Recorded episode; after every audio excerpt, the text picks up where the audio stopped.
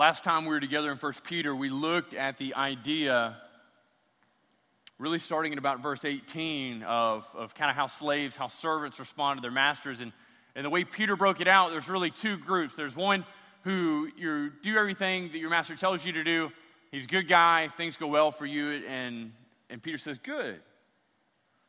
There are others that they do everything they're supposed to do, but yet they suffer. Yet they suffer. And the way that Peter described this, they find themselves suffering not because they have this, this heavy handed authoritarian over them, but they find themselves suffering in some sense because what they're doing is standing up for the gospel. And so when they find themselves being given a directive which is directly in contradiction with the gospel, they disobey and they suffer. They disobey and they suffer. And Peter's word to them in this suffering, in this righteous suffering, is that it's good. Look there at the end of verse 20. He says, But if when you do good, he's talking about when you do good for the gospel and suffer for it, you endure, this is a gracious thing in the sight of the Lord. And so we recognize that our passage is tied to this. And so Peter's talking about, he says, whenever you do good and you suffer for it, good recognizing our goodness to the gospel, our submission to it, and we suffer for it, this is a good thing for you. It's a gracious thing for you. How many people feel like they just love and are looking forward to some suffering this next week? Anybody? We have anybody in here who would raise their hand and be like, this last week was kind of boring. Like nothing really went on. The wife and I got along. The kids obeyed. My boss was more pleasant than normal. He was on vacation, right? And so we recognize that not many of us find ourselves zealous for suffering. But as Christians, let me just tell you this there is no reasonable expectation for you that you might escape suffering. There is no reasonable expectation for the Christian to be able to escape suffering. Suffering is part and parcel for what it is to be a Christian. And what we see here is that Jesus has laid down for us this path, this life that we are to enjoin ourselves to Him and walk through. Look how he opens this passage. Peter writes and says, For to this you have been called. Suffering. Suffering. I was talking to Joel Bench about this earlier this week, and he said, You're going to ruin our, our hook. You're going to uh, ruin our lure. I mean, so many people that say, Hey, do you want to be a Christian? Everything is so much better here. The grass is greener, the water is pure, the beer, what? And so they say everything's so much better here on this side, and don't ruin our lure, don't ruin our hitch. I say, I'm sorry. I mean, as we look at this, it's just an impossibility. Of course, Joel knew that.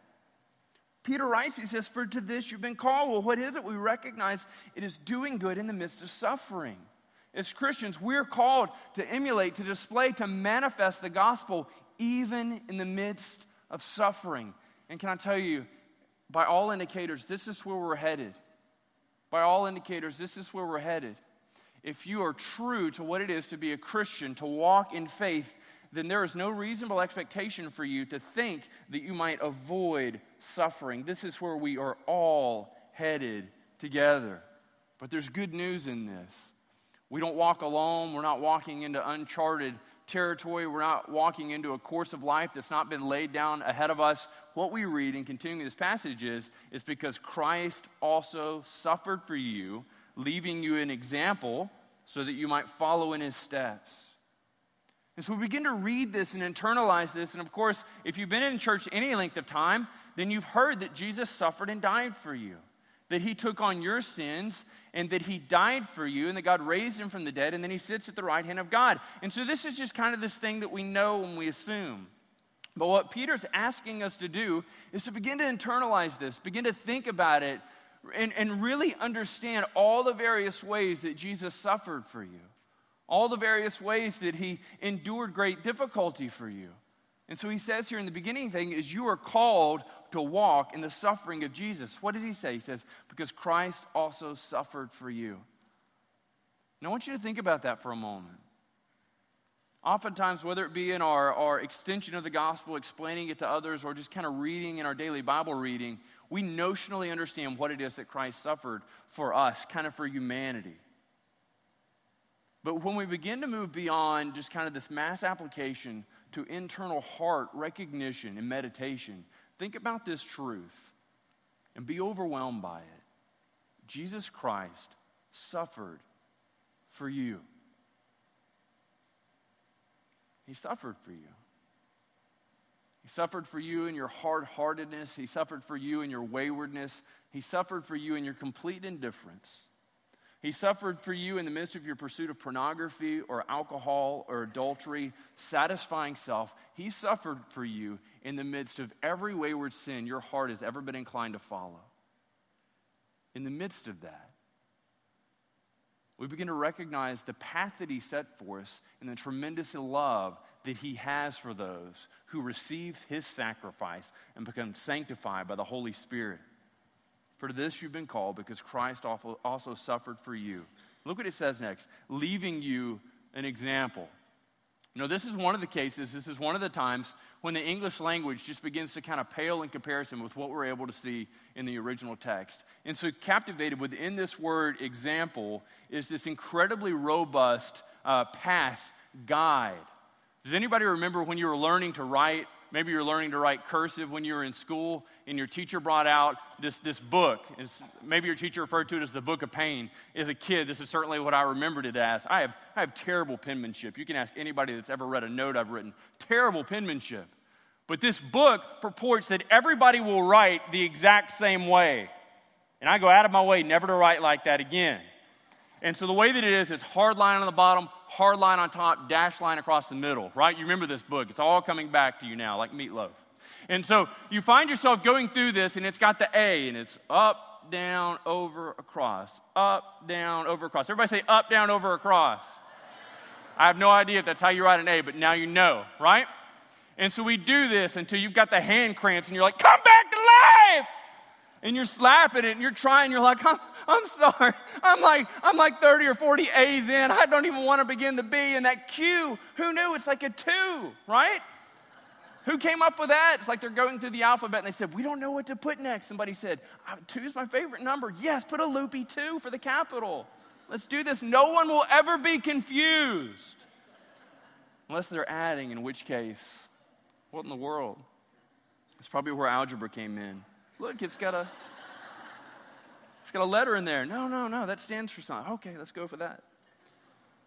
And so, what we recognize is that Christ's life, in a very real sense, has become this guidebook, this example. And when we study His Word, when we spend time with other believers and see the way that He's leading them, when we spend time in prayer with them, our lives, in a very real sense, are being changed and transformed, just like when we worked through that book and it was up, down, over, and across.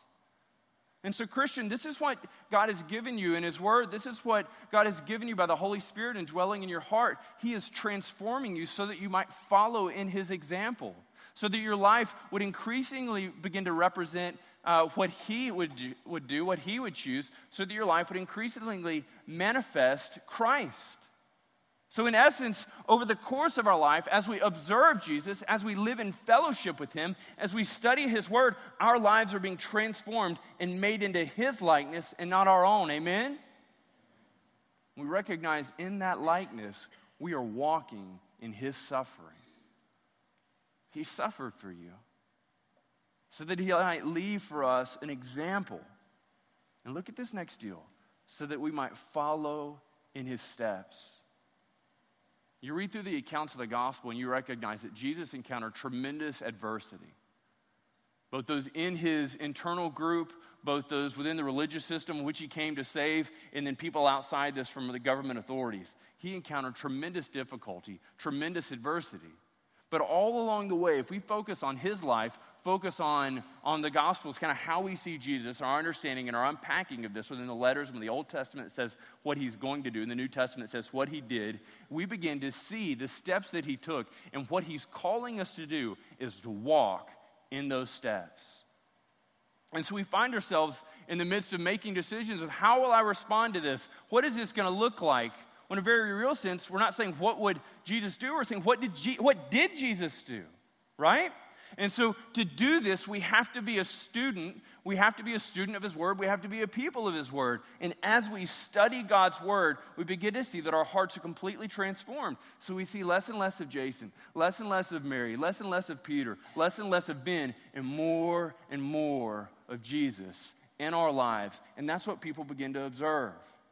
But even in their observation of that, recognize that being conformed to the image of Jesus is not an escape approach for avoiding suffering. Even being conformed to the image and the likeness of Jesus is not an escape approach for avoiding suffering. In John 15, 20, Jesus speaking to his disciples told them this word. He said, You remember what I've taught you. Now recognize this. A servant is not above his master. So he's calling us to understand where we fall in line with this. And he said, If they persecuted me, they will persecute you as well. To be a Christian is to have no reasonable expectation that we will avoid suffering. We need to quit trying to go through our lives trying to, like, like, we're risk averse, like we're trying to avoid suffering. And so we choose friendships, we choose relationships where there's no possibility of suffering. It's like we walk into a room with 12 people and be like, look, I think Jesus Christ is the Son of God. Everybody with me on this side, we can be friends. Everybody opposed to me on that side, don't want to offend you. I'm just going to stay way over here away from you. It's like this line of demarcation of conversations and friendships we don't want to cross.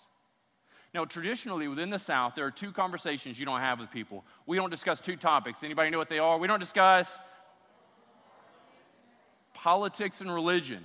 And now we find ourselves with Trump and Hillary, the heading this, heading this race, and we find ourselves compelled to engage in politics, right? I mean, everybody's back of their cars is blistered with bumper stickers.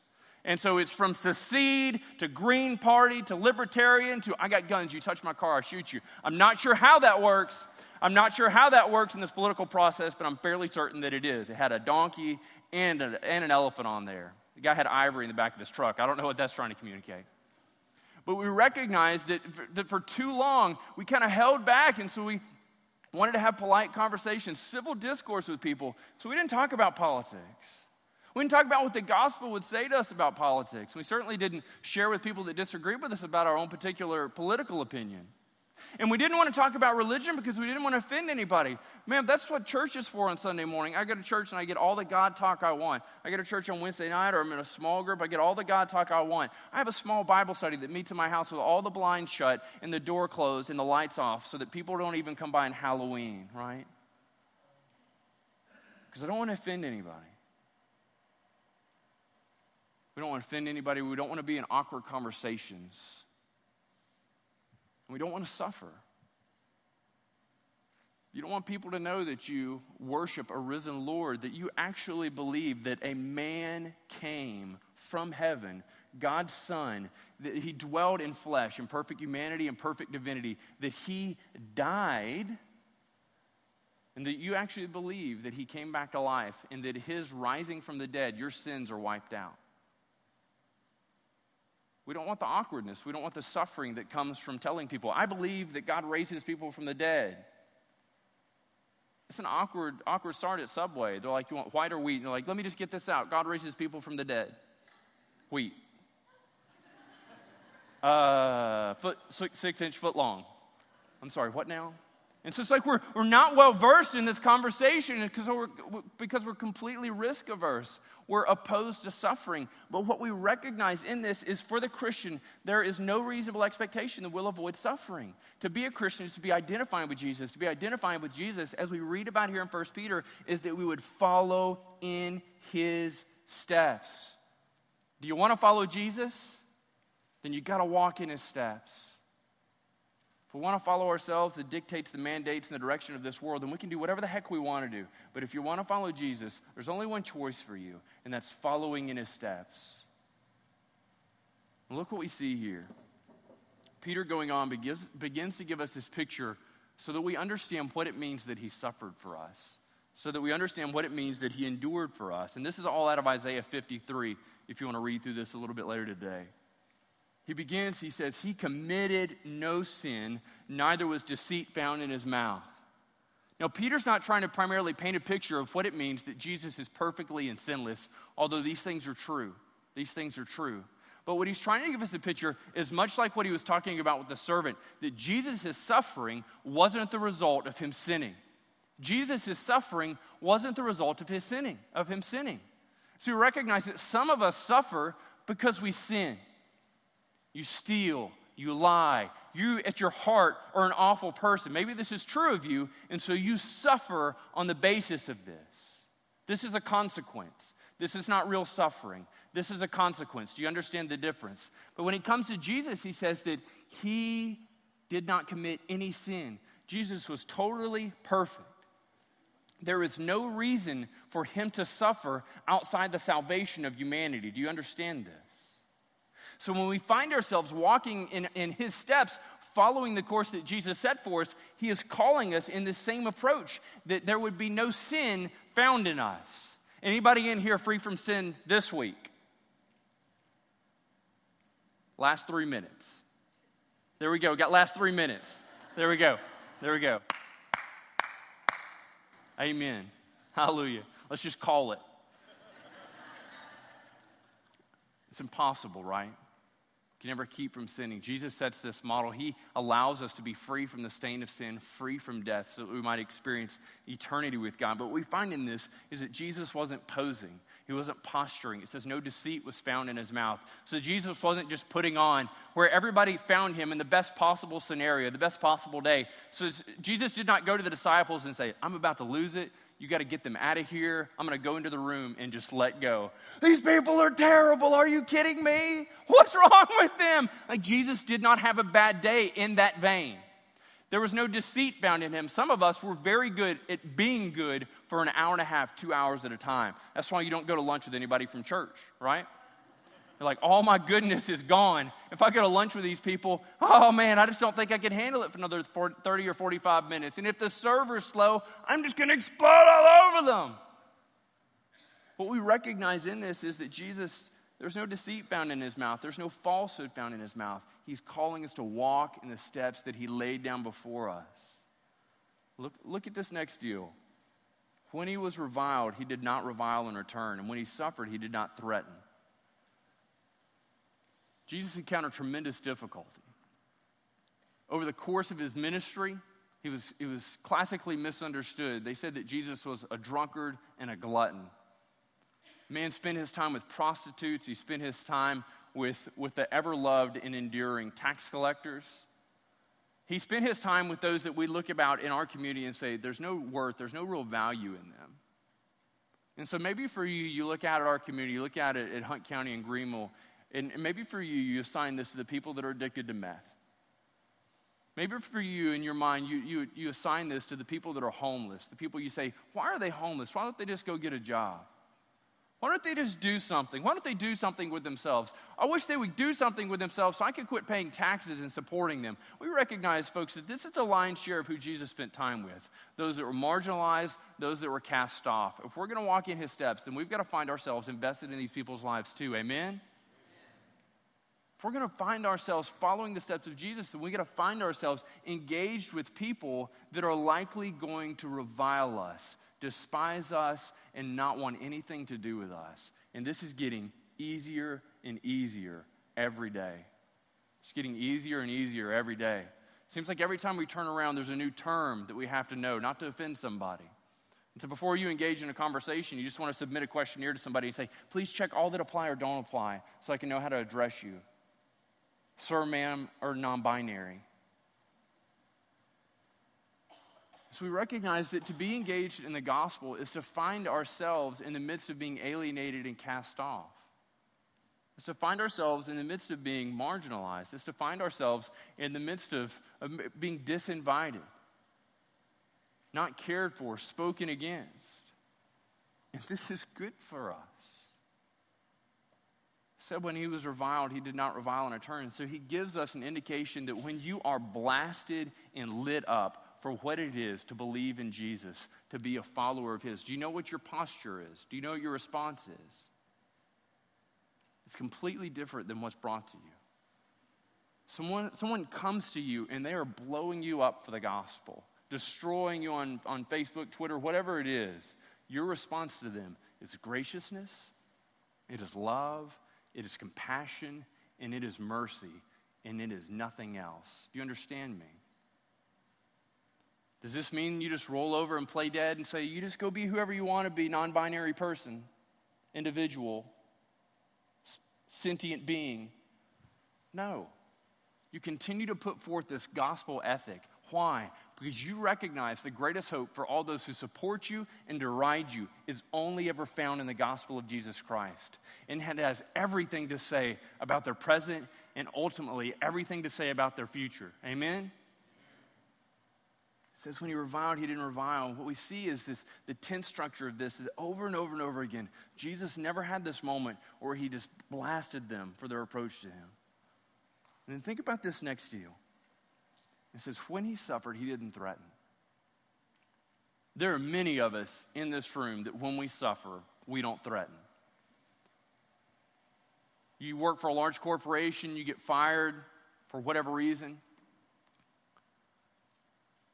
You're displaying the gospel somehow, you're abiding by the company's regulations and policies, but somehow you get fired for your faith. They turn around, they fire you. And so you have this choice to make. Do you file a, a, wrongful termination suit? And in some of the cases, the corporation is so large, you recognize you're never going to win. Your lawyer may assure you a victory, but chances are you're probably never going to win. It's going to be tied up in litigation. That lawyer's the only one that's making money off anybody. And so you just, you just let it go. And in that case, you say, Look, I didn't threaten. I didn't threaten. Your threatening is almost always directly in line with your ability to overcome. And so, what we recognize here in Jesus, it says he was suffering, but he did not threaten. Jesus had every ability to overcome. Do you understand this? So, in Jesus, we see the picture of one who is all powerful, able to overcome any adversity, any difficulty, but even in the midst of this, even in the midst of this difficulty, he didn't play the trump card. Can you imagine having this? Like, I remember playing games uh, when I was younger. My brother hated it. Anytime I got a trump card, it's like I get it and I'd lay it. I get it and I'd lay it. I just couldn't help it. So, anytime I found myself with the ability to kind of overcome and to win victory, it was like I get it and I just go, He's six years older than me. He hated that. He hated that. He's like, Dad, why does he keep getting the trump card? I'm like, That's my laugh. I don't know. Deal with it. So, but we find ourselves, if we want to follow in the model of Jesus, it's not finding those opportunities and occasions when we don't have the ability to overcome, but it's in a very real sense finding those opportunities and chances when we absolutely could overcome. We could put people in their place. We could show them what's what. We could make things right, at least right in our own mind. In that moment, we follow in line with the humility of Jesus. And what do we do? We let them have the appearance of victory. We are loving, we are compassionate, we are kind, we are gracious. When he suffered, he didn't threaten. And you might say to yourself, I can't be a pacifist. I can't just roll over and die. It's not rolling over. This is going to take such an incredible amount of strength on your part and on my part. That in the midst of suffering, that we would return back to those that bring suffering to us goodness, kindness, the gospel of Jesus Christ suffered or served up to them. That our suffering may be able to produce in somebody's life saving faith. It's such an amazing thing that God would entrust us. He calls us to walk in this line. But how? Look here, the last part of 23. We read that when he was reviled, he didn't revile. When he suffered, he didn't threaten. But what does he do? It says, but continued entrusting himself to the one who judges justly. Now, I've heard people say, it's okay, they're going to get their just desert someday, right? Almost to say, someday they're going to be in hell and they're going to be sorry they cut me off in traffic. Someday they're going to be in hell and they're just going to feel so bad that they cut in front of me uh, in this line or that line, or they said this thing to me, or they, they unfriended me on Facebook, or whatever the heck people do. Recognize when somebody's in hell, they suffer for all eternity. That's never something we should rejoice in. That'd be the first thing I'd say. what he's talking about in this isn't Jesus saying, Oh man, when they called me a drunkard and a glutton, and when they beat me, and when they mocked me, and when they hit me in the head and spit on me and called me king of the Jews, and when they ripped my flesh from my body, and when they dressed me up in purple and bowed down, mocking me. What it's not saying is that in that moment, he said, they're going to get what's coming to them. But in that moment, he fully gave himself over to entrusting himself to God. This is what he's describing. He describes God as the one who judges justly. The justice of God is perfect. The love of God is perfect. And the best place for a Christian to be, the only place for a Christian to be in the midst of suffering, in the midst of difficulty, is giving ourselves over fully to Him. And praying to Him, God, give me strength. God, help me endure. God, help me to love. God, help me to forgive. This is what it's calling us to. We're going to be misunderstood, we're going to be unappreciated. You're going to go to someone and you're going to present the gospel, and it's the most gracious, winsome, likable, amazing thing anyone has ever heard. In fact, all the angels in heaven are going to be going, Well done. Well done. Never have we heard a better gospel demonstration, illustration. Thank you, good and faithful witness. And you know what you're going to get in return? Derision, hatred, laughter, cussed out, punched out, hatred. And what is our posture? We entrust ourselves to the one who judges justly. So Peter runs through this and he's just blowing our minds. He says, Look, he suffered for you. This is what it was like for him to suffer for you. And then he comes through it in verse 24. He reminds us again. He says, He himself bore our sins in his body on the tree. Jesus didn't just suffer from you the slings and arrows of people's words. You know, the, the sticks and stones may break my bones, but words will always scar me deeply. And so he's not just encountering this thing and recognize some of you got that, okay you know, talk fast. People have to listen quicker. And so, what he says in this, he says, look, don't just understand the fact that he suffered for you this way over the course of his life, but he bore our sins on his body on the tree. So, in a very real sense, the nails through Jesus' wrists, through his ankles, the crown of thorns on his head, the pressure on his lungs filling up with water, all of these things are manifestations of our sin. All of these things are manifestations of our sin. He says, He bore on His body our sins. So we begin to think about our character, we begin to think about our behavior. We begin to think about the words we use, the attitudes we have towards people we disagree with. We begin to think about all the wayward things we've done and said and the activities we've been engaged with. And what does it produce in us? What does it produce in us? Contrition, sadness, conviction, and an amazing love for the Savior. Recognize the love of Jesus is manifested in some sense in the suffering he endured on our behalf. He bore, he wore, he was dressed in our sins. All the beating, the scourging, the mocking, the crown of thorns twisted and brambled and shoved on his head, the immense pain he endured was what? It was a manifestation of our sins, your sins and mine. It's not your wife, it's not your neighbor, it's not your kids. Friend, they are your sins. He bore your sins. He bore your sins. And we find out here there's a purpose to it. It says he bore our sins that we might die to sin and live to righteousness. And then Peter summarily says it this way By his wounds you've been healed. The wounds of Jesus aren't primarily there for this moral influence deal. You're like, man, Jesus really died for me. He did me a solid. It's so encouraging that somebody sacrificed themselves for me. So I'm just going to be a really good person to help him back, to pay him back for the goodness he afforded me on the cross of Calvary. What he says in this is that he bore your punishment to where God is a just God and he has to punish sin. So God poured out his wrath on the person of Jesus, and he did that on the cross of Calvary. And so he did this in line with what Paul says in Romans 6 and what Peter says here, so that you might be dead to sin and alive to righteousness. God did this so your life would be transformed, not so that you learn better behavior. Do you understand the difference there? He did this so your life would be transformed, so that you would surrender your life to Jesus Christ, so that you would be dead to sin, so that sin would no longer be Lord and master over your life.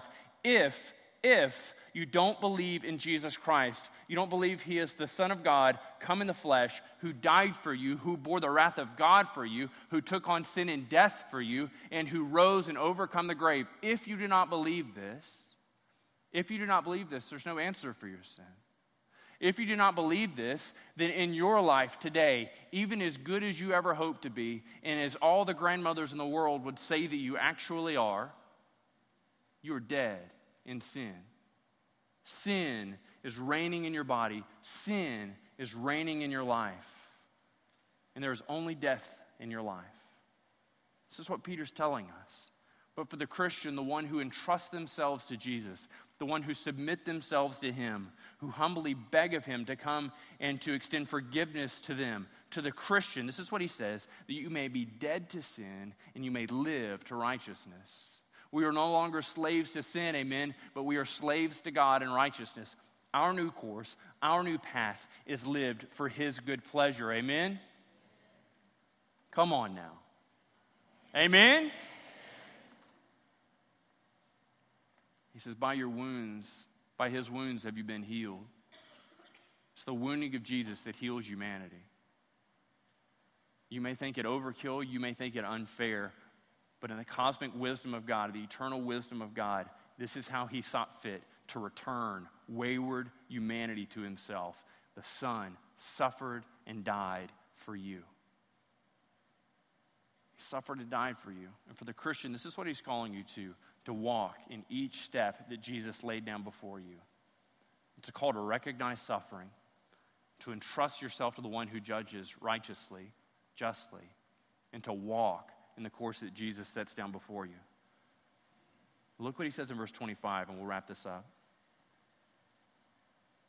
He paints this, this, this picture. He paints this picture of humanity prior to coming to faith, and he says, We're all straying like sheep.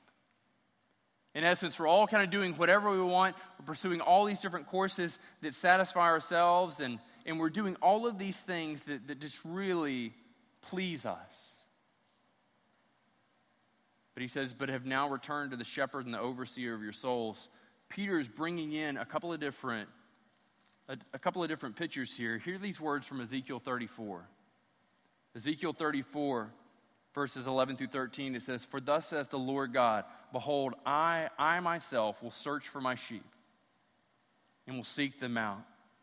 As a shepherd seeks out his flock when he is among his sheep that have been scattered, so will I seek out my sheep. And I will rescue them from all places where they have been scattered on the day of clouds and thick darkness. And I will bring them from out of the people and gather them from the far countries, and I will bring them into their own land, and I will feed them on the mountains of Israel and by the ravines and in the inhabited places of the country.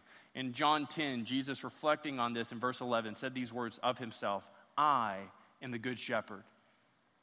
And the good shepherd lays down his life for the sheep. What we recognize in suffering is that we follow the course set before us by Jesus, and the only reason we are able to walk the road of suffering is because Jesus has brought and delivered us, bought and purchased us. He owns us. We are His sheep. And the sheep follow the Good Shepherd. The course that Jesus has for us to walk is not a course which is risk averse, it's not a course where we seek to avoid suffering, but is a course where we graciously extend the gospel in all the various facets of our lives, in our workplace, in our home, and in the marketplace. Every place that Jesus calls you to, you graciously manifest the gospel, and we recognize that we are increasingly headed towards a time when we will suffer. But there is goodness in our suffering. There is goodness in God in the midst of it. And He calls us to be a people who model ourselves after Him and follow Him each and every step. Let me pray for us.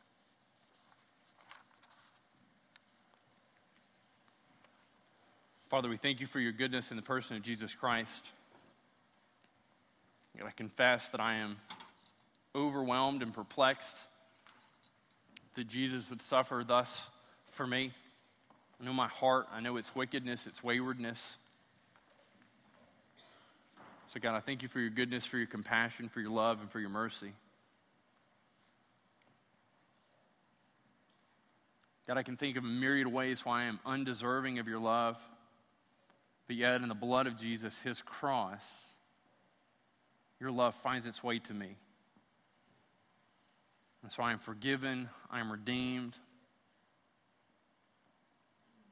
I am bought, paid for, and purchased by the blood of the Lamb, by Jesus Christ, the one who bore my sins on the tree.